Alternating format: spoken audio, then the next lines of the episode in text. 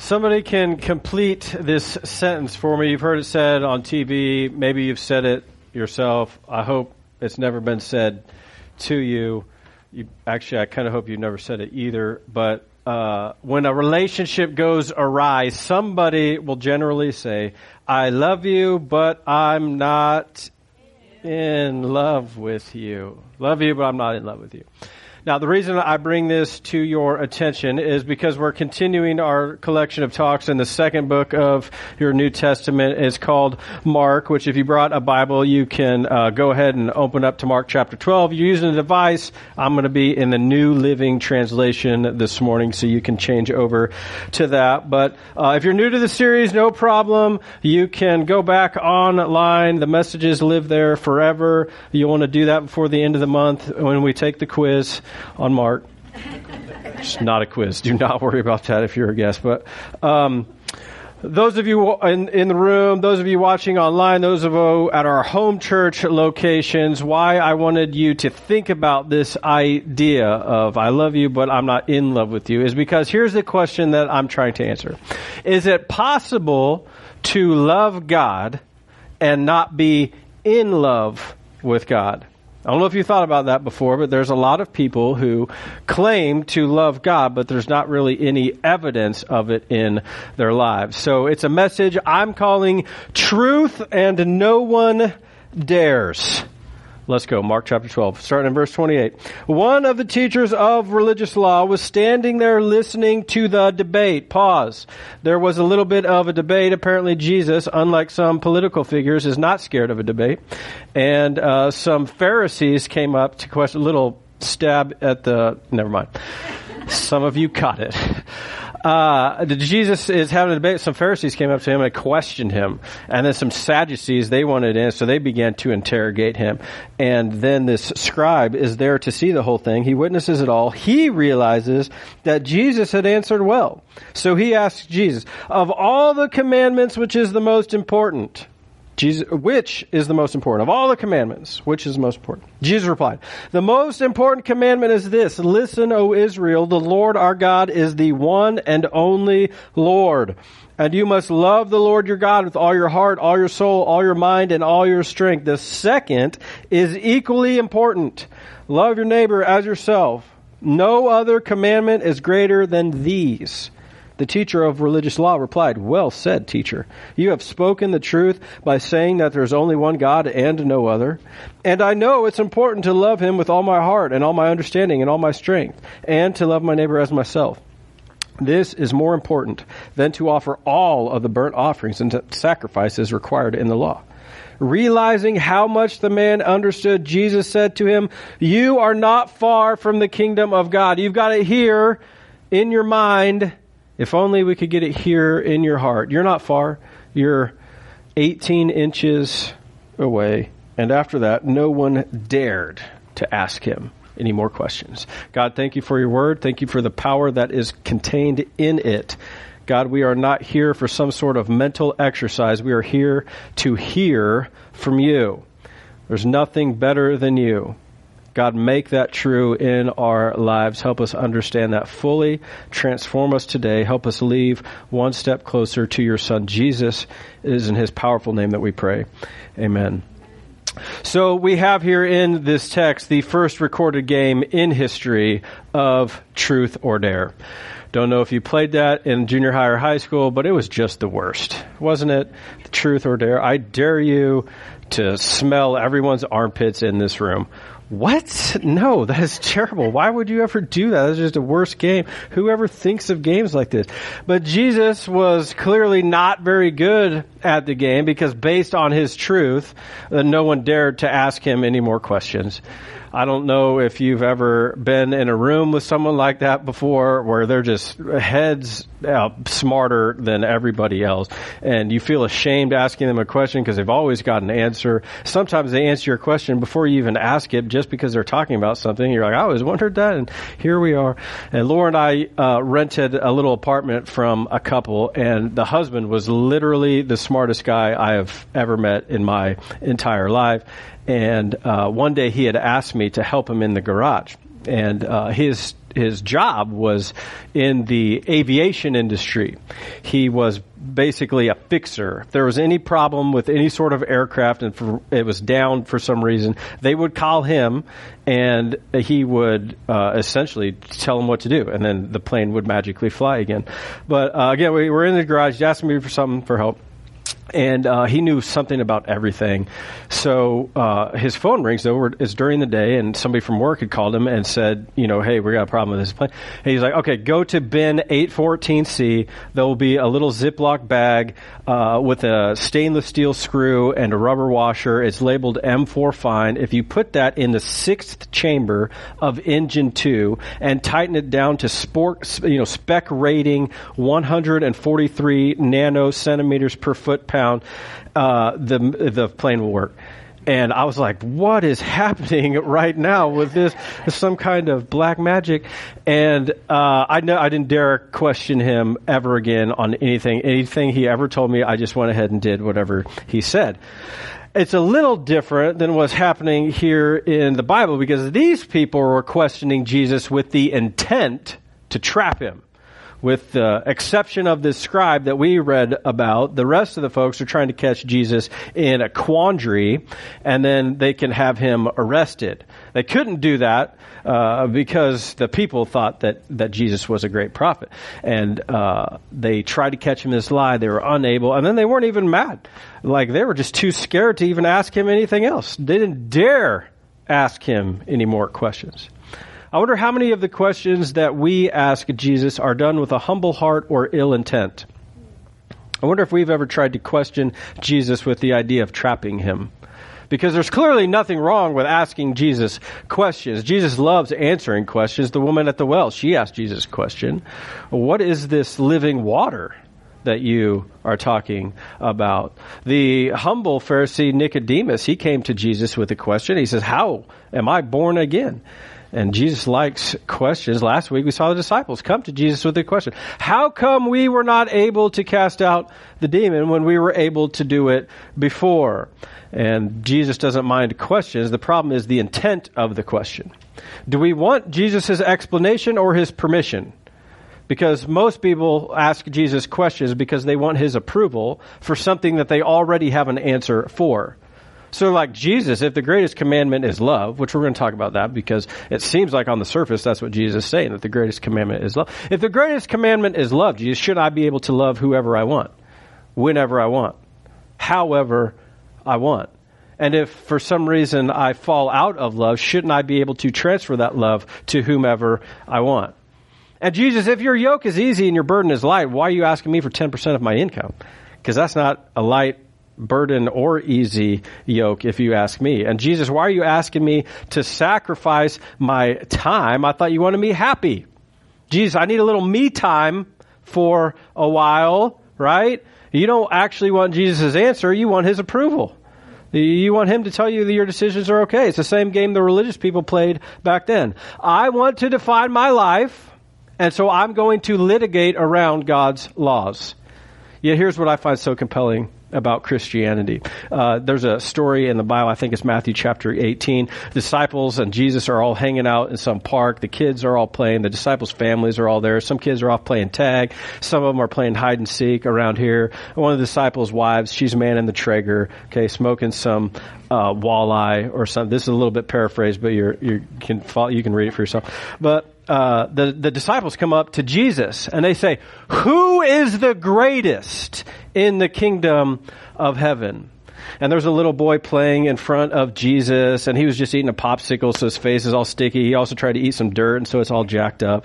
And it's in the Middle East, so the kid's just in his diaper. It's hot, you know.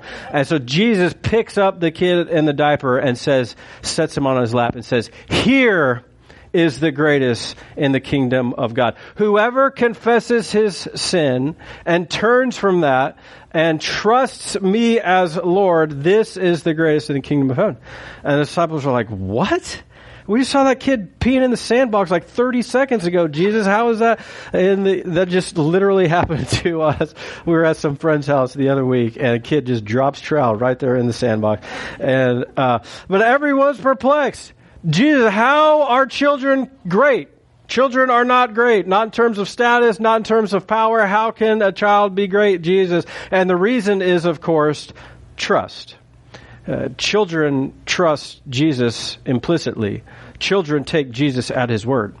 For the record, no other religion teaches this. No other religion says turn from your sins towards uh, their whatever prophet and become like children. No, it's years of earning God's favor. It's years of working hard. You have to be better. But listen to me now. If Jesus was only after you being better, he would have lived another 40 and 50 years and compiled a lengthy list of everything that you needed to do in order to be better. But you don't need to get better. You need to get born again. You need a new heart. One that trusts Jesus, like a child trusts Jesus. That's why we need to be childlike, not childish. So, a little context for our passage this morning would probably be helpful. First of all, this is Wednesday of Passion Week.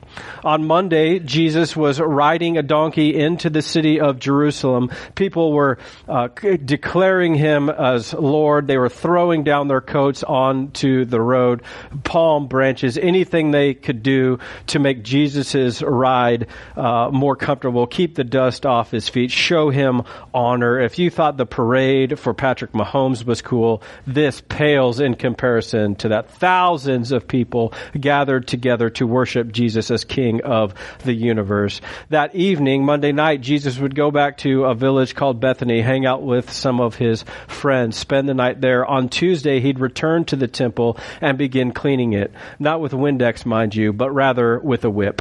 Because he was kicking everybody out of the temple because on Monday during his little parade, he made a little pit stop at the temple and he saw uh, the religious leaders uh, upcharging, swindling people out of their money, and uh, the folks who were coming to the temple needed to buy sacrifices for this Passover law. God had rescued the people out of Egypt, out of slavery, thousands of years before, and He commanded them to make sacrifices in return. Now, Rome is a huge empire. Jews scattered out all over for different reasons um, but they'd come back to Jerusalem to celebrate this event. And they couldn't travel that far with animals, so they'd have to buy their own. And these temple leaders were charging them an absorbent amount of money to buy their sacrifices. And not only that, but they had to pay for it in the temple currency. So then they'd uh, charge extreme exchange rates for currency to get people to be able to pay for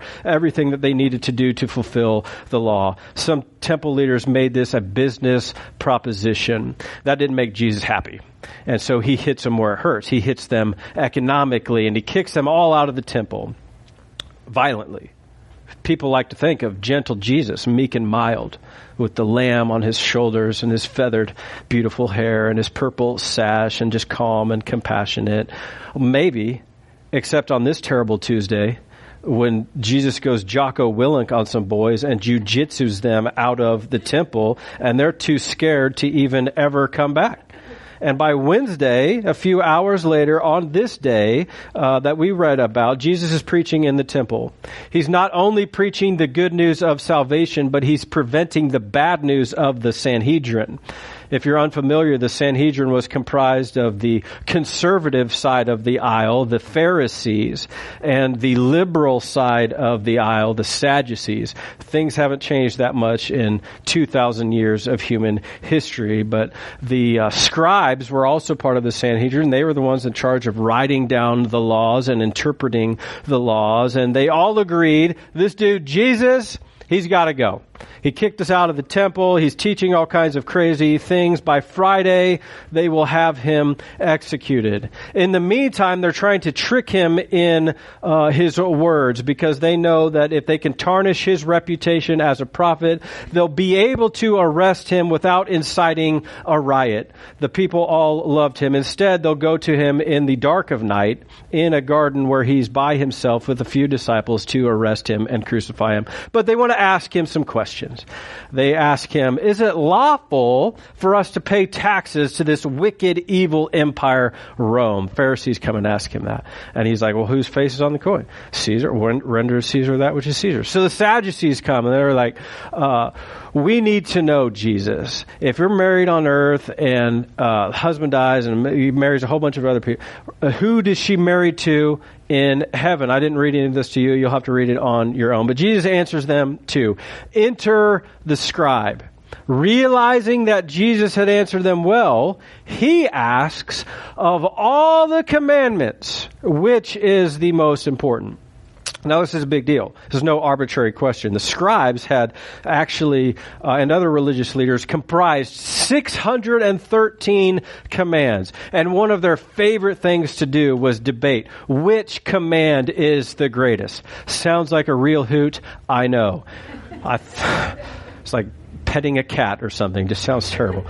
But of the 613 commands, which is the greatest one? You should know that there were 365 negative commands, one for every day, 365 prohibitions, you can't do this, which left them 248 positive commands by default. You must do this. You might be wondering, well, why 613? That seems like a random number. Oh, uh, because when God showed up onto the mountaintop with Moses, there's a thing called the Decalogue, where God uh, declares the law to Moses to give to the people. And in the original Hebrew, as Moses transcribed the words of God, there's 613 characters. And the religious leader said, well, if there's 613 characters in the Decalogue, there must be 613 commands which is just silly, right? That's ridiculous. But that's part of the religious game people like to play even today, there are pseudo Christian teachers. You can find Christian books that talk about, well, seven's the perfect number. And so if you take the seventh day of the seventh week in the seventh century and you multiply that by seven, and if you listen to Pink Floyd's record, Dark Side of the Moon, backwards, and then vote for Joe Biden, then you will incite the return of Jesus Christ and you're like, what are you talking about? God help us. But this, reteach, this teacher of the religious law asks, which one of these 613 commands is the greatest? And the Pharisees are now paying attention because uh, they're like, well, if he gives one of our conservative laws, then the Sadducees will have him arrested for blasphemy.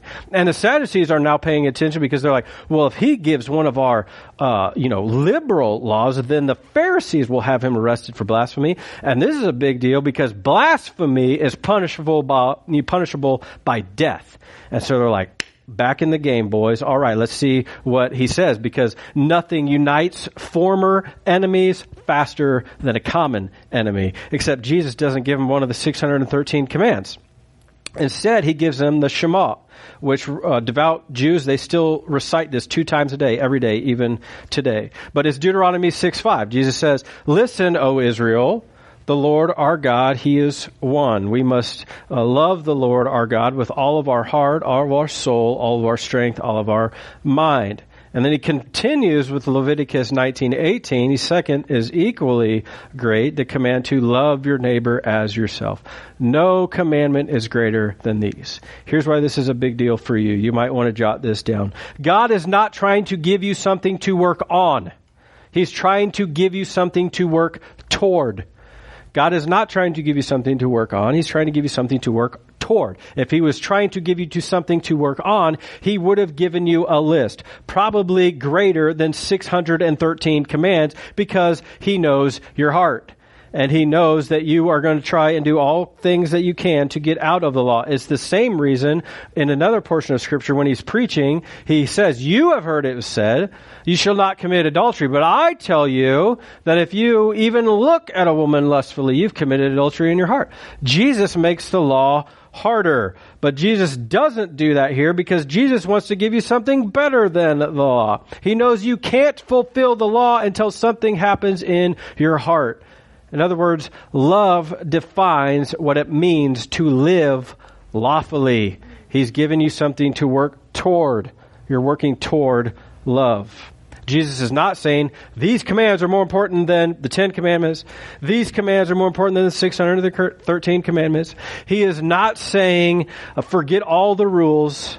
What he is saying is until you understand that everything in the law is only done through love, that the only definition of the law exists because of God's love.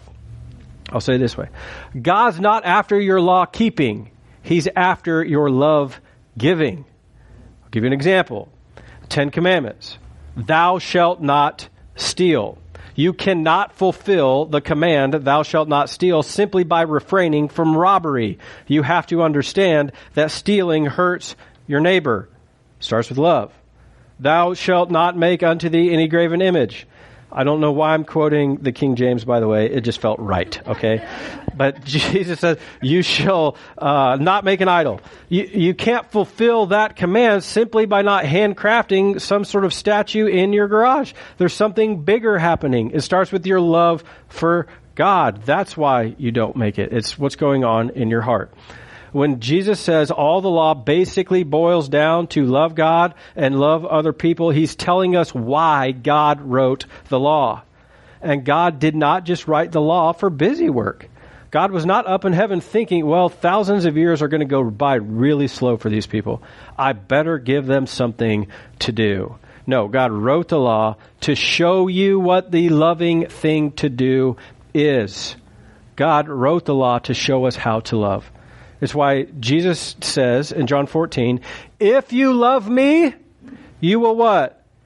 Keep my commands. If you love me, you will keep my commands. Point being, loving God is not about what we feel, which is completely contrary to everything culture wants you to believe.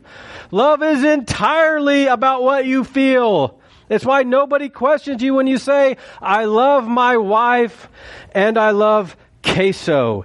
Equally is important, right? I love her lovely lady lumps. I love the absence of lumps in the queso. Nobody thinks that's weird, okay? Some people might think that's weird when you say it like that, but I love both.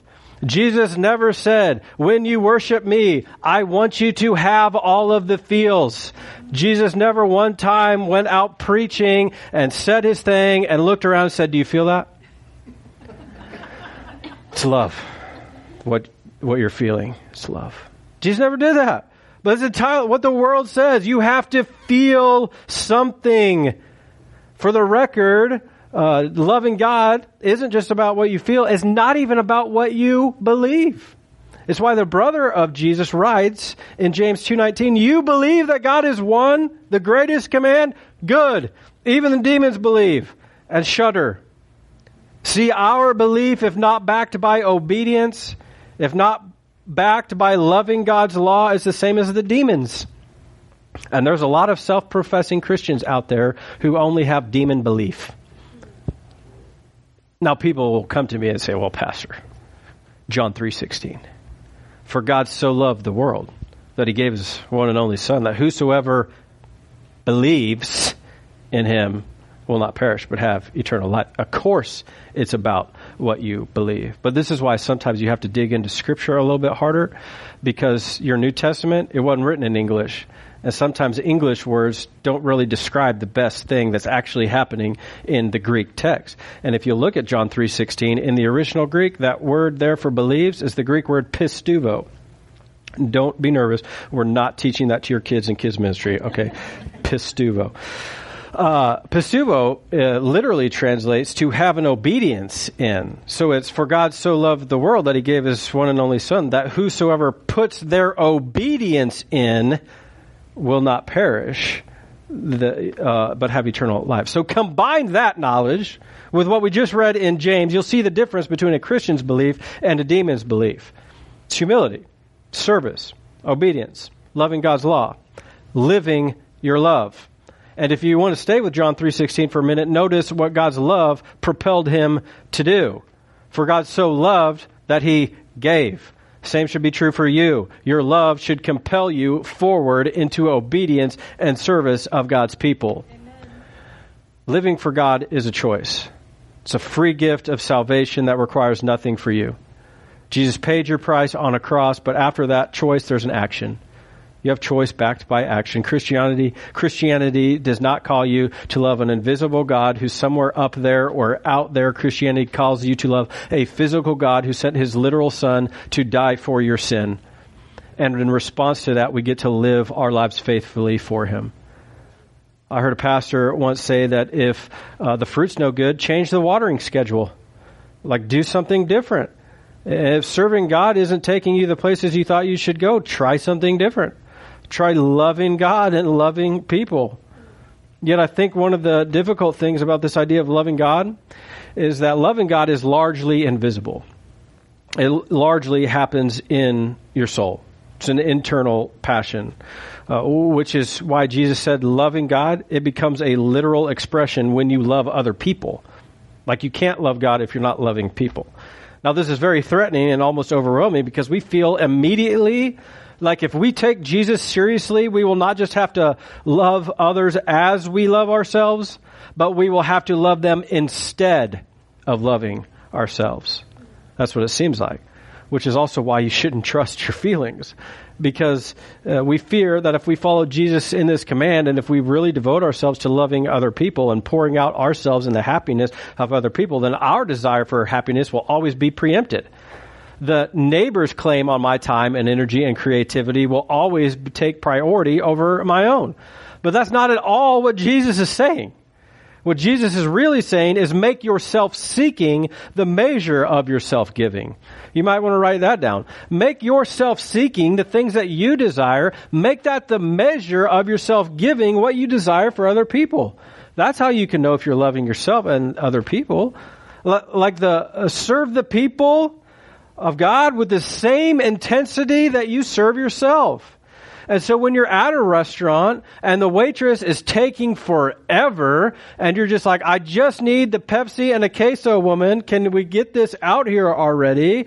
And you feel bad, but your order is wrong and the kids are out of control and everybody's staring at you. And you're like, well, if she'd get the stuff here, we wouldn't still be here interrupting your meal. When that happens, do you still leave a good tip? You would if you were the waitress. Because if you were the waitress, you know this is actually her second job because her husband walked out on her. She's just trying to make ends meet. And her kids are just barely old enough to stay at home by themselves. So she's a little scattered in her brain because in between bringing you your chips and salsa, she's back there texting the kids, making sure everybody's okay. See, for as much as God is after your effort in loving people, He's more after your empathy thinking through how what's going on in these people's lives. You have no idea what's happened in the people next to you's week, more than likely. And he's after your empathy. Do you think God is pleased when you love him, but you do nothing to express your love for him? Or do you think God is pleased when you express your love, but you don't actually worship him? Gave my 10% online. What do I need to come to church for? Maybe here's a better example. Ask my wife, do you want Landon to say that he feels in love with you and that he loves you, but he's unfaithful to you? Or would you rather have him faithful to you, but actually never hear the words, I love you, come out of his mouth? Laura would say, neither. I want his heart and I want his faithfulness. She's greedy in that way. Okay? But the same is true for God. God wants your heart and your faithfulness. God does not want you just coming in, throwing some money in the bucket and trying to do nothing to pursue happiness for anybody else. Only your own happiness. It's not what God is after. He wants your faithfulness and your fruitfulness. That's why Jesus said to the scribe, You're not far. You have the zeal. You know the law. You've got passion. What you're lacking is compassion. See, I hope you know that sometimes passion can drown compassion. Your zeal for the law will keep you from actually loving people. It's why in two days Jesus will be hanging from a cross. Because the most passionate people for God's law lacked the compassion to see that Jesus came to help everybody else. And God wasn't going to reward their cold hearted law keeping was kind of ironic as God warned his people about this hundreds of years prior when the prophet Isaiah, uh, Hosea shows up. And He says, I want you to show love. This is God speaking. I want you to show love, not offer sacrifices. I want you to know me more than I want your stupid burnt offerings. Which here's all I'm trying to get you to consider. Do you really love God? Do you really feel in love with God? Because it's possible to have demon belief where you believe in God, but you don't actually do anything to express your love for God. God's asking you to care for your soul by loving Him and express your love for Him by leaving the world better than you found it through caring for His people. How's that going to look for you this week? Let's pray. God, thank you for your word. We believe that it is true. We believe it possesses the power to change our lives. God, we believe in the power of your Holy Spirit, and we're asking you now to do what you said you would do and encourage us and help us.